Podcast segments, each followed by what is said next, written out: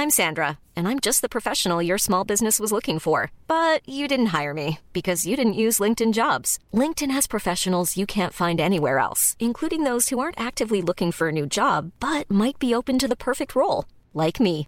In a given month, over 70% of LinkedIn users don't visit other leading job sites. So if you're not looking on LinkedIn, you'll miss out on great candidates like Sandra. Start hiring professionals like a professional. Post your free job on linkedin.com/people today.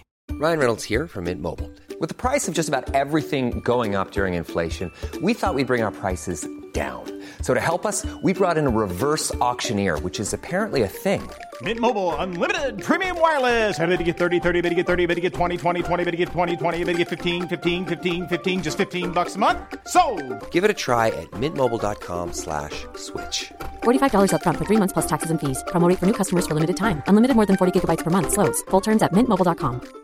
Burrow's furniture is built for the way you live. From ensuring easy assembly and disassembly to honoring highly requested new colors for their award-winning seating, they always have their customers in mind. Their modular seating is made out of durable materials to last and grow with you.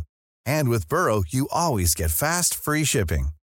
Get up to 60% off during Burrow's Memorial Day sale at burrow.com slash ACAST. That's burrow.com slash ACAST.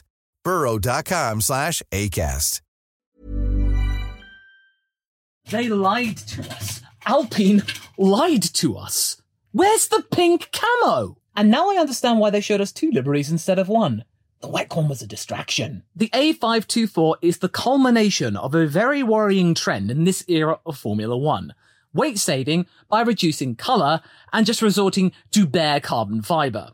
I understand the need to save weight, and this is a very, very concerning symptom of this era of cars. But surely the FIA and Formula One should get around the table and find some way of having some kind of colour allowance. The car designs themselves are looking quite similar. Now they're all going to look pretty much just a different variation of carbon fibre colour. Because there is no colour. In fact, as I was seeing it being revealed, they were so desperately close to get it as close to the text of BWT as possible to not allow a singular iota above that for the sake of saving weight. It was just looking so bare. My live reaction was basically initially when I saw a little bit of blue on the nose cone, it was like, ooh, uh, oh, oh, oh, oh no, there is no livery. And I'll tell you something. This was an absolute play. They played us. A couple of weeks ago, when McLaren suddenly dropped their livery for 2024 on the MCL 60 shell, Alpine had to go and steal the thunder by revealing a little clue of pink camo on the nose cone. We thought we were going to be getting an evolution of the Palace Kappa collaboration they had during the Las Vegas show when they had a special livery, where it was practically the same livery, but just with an added texture, which was kind of cool in the lights under Las Vegas. And I thought it would just been a continuation of their involvement with Kappa in terms of their clothing brand. But no, it just became mostly carbon fiber. The numbering is still the same, which is one of the few good things I can say about the current Alpine design. Those numbers are very, very cool. But the A523 was so much better in a way. I liked the idea of integration with a kind of mesh honeycomb effect on the back. It was very French, and I like that kind of area French design. But now, it just looks so bare. I understand what they were doing to try and have like some kind of pixelation with the different shades of blue and pink, and now we've got a big A for Alpine on the back like we have for the A521. But it just looks so out of joint.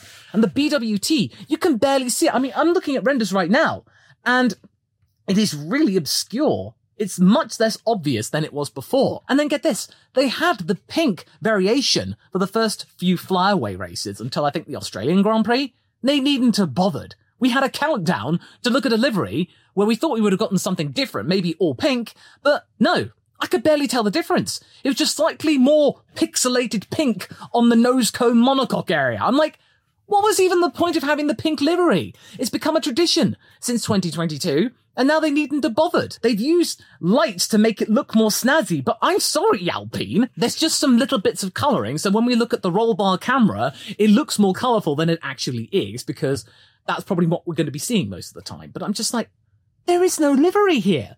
This is probably the worst one in that there is very little design going on, and they clearly spent all of their budget on designs on their world endurance car, the A424. That one looks amazing. I'll, I'll, give you a little crumb of comfort because the A424 is what the A521, the first Alpine car, looked like essentially.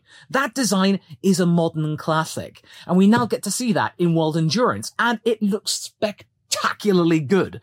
In a sport where they don't have to worry about stripping paint and having carbon fiber to save weight, we got to see that from the front. The silver shiny chrome lid of it, mostly blue at the front with the French pinstripe down the middle, then the pixelation going from white to red.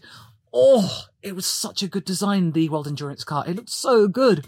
And what was really good is seeing my boy, my boy was in the audience and he was talking really nice. He's part of the Alpine crew. That was brilliant in my opinion. That livery is what we should have seen on the car. And don't get me started on those rear headlights in the shape of the Alpine A. Oh, Oh, that was so good. Oh, oh, it's such a brilliant design. And one of the good things about LED technology in that you can have lights in any shape that you want. It was so good. And now again, I understand why they showed the WEC car alongside the F1 car because they knew the F1 car was going to cause some controversy. In fact, there was barely a livery.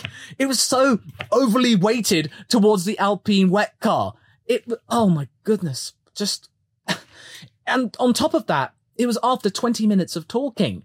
And it just felt so stunted. Say what you will about the Sauber presentation. At least there was something going on. There was stuff happening and it was quite down with the youth market. And there was always things going on with a nice presentation. Their location looked really snazzy. The ambience was really, really on point. Whereas this one just looked really stunted. It looked really formal, very serious. And the car that we got, I'm just look at it right here.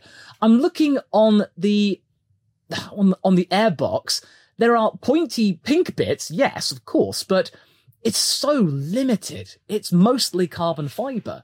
It's just little strips of color every now and again, just to remind us, like, oh, oh, we were meant to paint this. And okay, they've got plenty of sponsors. There's no worry about sponsors there. But I don't think we, no, we don't even have the French pinstripe at the front. So it's not even looking French. And that's a shocker. A French team that doesn't immediately look French apart from the tricolor underneath the Alpine logo. That's the only little bit of French we have. Even the BWT around the rear wing looks just anemic. Just my goodness. Even the test livery they had in 2020, when it was all black, save the yellow number of the driver, that looked dangerous. But now we're getting to a position where the teams are starting to get less and less bashful and nervous about having carbon fiber pretty much on all of their cars to the point where Alpine has practically just gone, this is a feature. It's, it's a feature. Yeah. Um, maybe we're going with the logic of the race suits because they are pretty much the same from last year. So, well, our drivers just have a couple of stripes of color on their race suits. So why don't we just have it on the car? Yeah, we're just mirroring the drivers. So what's the problem with that? You like the race suits, so why don't you like the car? Well, the difference is, is that we don't see the race suits as often and black race suits do look cool. But the idea of a car is meant it's to represent the brand. It's meant to represent the team. The A521 is a modern classic, and sure, the A522 was mostly riddled with BWT, but it still looked okay. But now there's just simply no design language. And the likes of McLaren with their MCL38, they can get away with that because it is sort of almost a negative inversion of the Marlboro livery from the 80s and 90s. It can sort of get away with that because there is a connection to history. The likes of Sauber, they can get away with it kind of because the brand colorings of the big sponsors that sponsor it, at least for the time being, because they're getting in trouble with the Swiss courts, that is sort of in keeping. Haas, well, they need every break they can get, so I'll give them a pass on that front. Williams, they have discovered paint, finally, since all of the bits of carbon fiber aren't that intrusive. But this one, this one, my, I, I still can't get over the fact that we were tricked. We were tricked. We were scammed. McLaren just showcasing their livery two weeks early, and then Alpine comes in and saying, uh, "Hey, we need to uh, be relevant. So uh, pink camo, boom, social media there." And then it's not even on the actual car. Uh, was this a last minute change?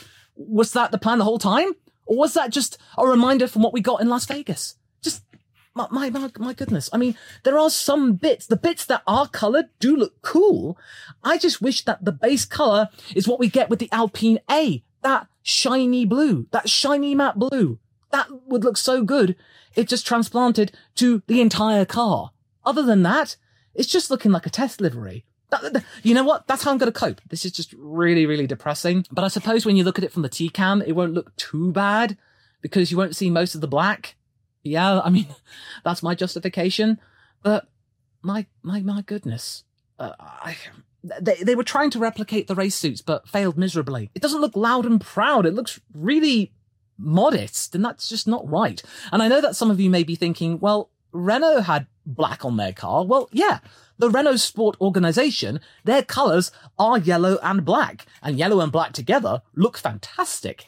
It's a very dangerous and hazardous color combination and always looks really spicy. If this were a Renault car, the RS24, and not Alpine, which is meant to be blue, and we had Renault, which was meant to be yellow and black, that'd be fine. They could use some clever tactics to get away with the idea of having carbon fiber, like Mercedes did last year with their black silver arrows design, where they could hide the black on nostalgia from 2020. They could get away with that. That was fine. They had an excuse. But Alpine, no. Uh, the the race suits. Uh, that, that's the only excuse I got for them. Mom deserves the best, and there's no better place to shop for Mother's Day than Whole Foods Market. They're your destination for unbeatable savings, from premium gifts to show-stopping flowers and irresistible desserts. Start by saving 33% with Prime on all body care and candles. Then get a 15-stem bunch of tulips for just $9.99 each with Prime. Round out Mom's menu with festive rosé, irresistible berry chantilly cake, and more special treats. Come celebrate Mother's Day at Whole Foods Market.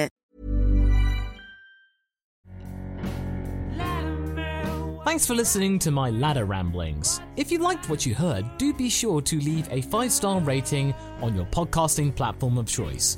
I really do appreciate it, and until the next time I traverse the ladder, I hope you have a pleasant day. Goodbye.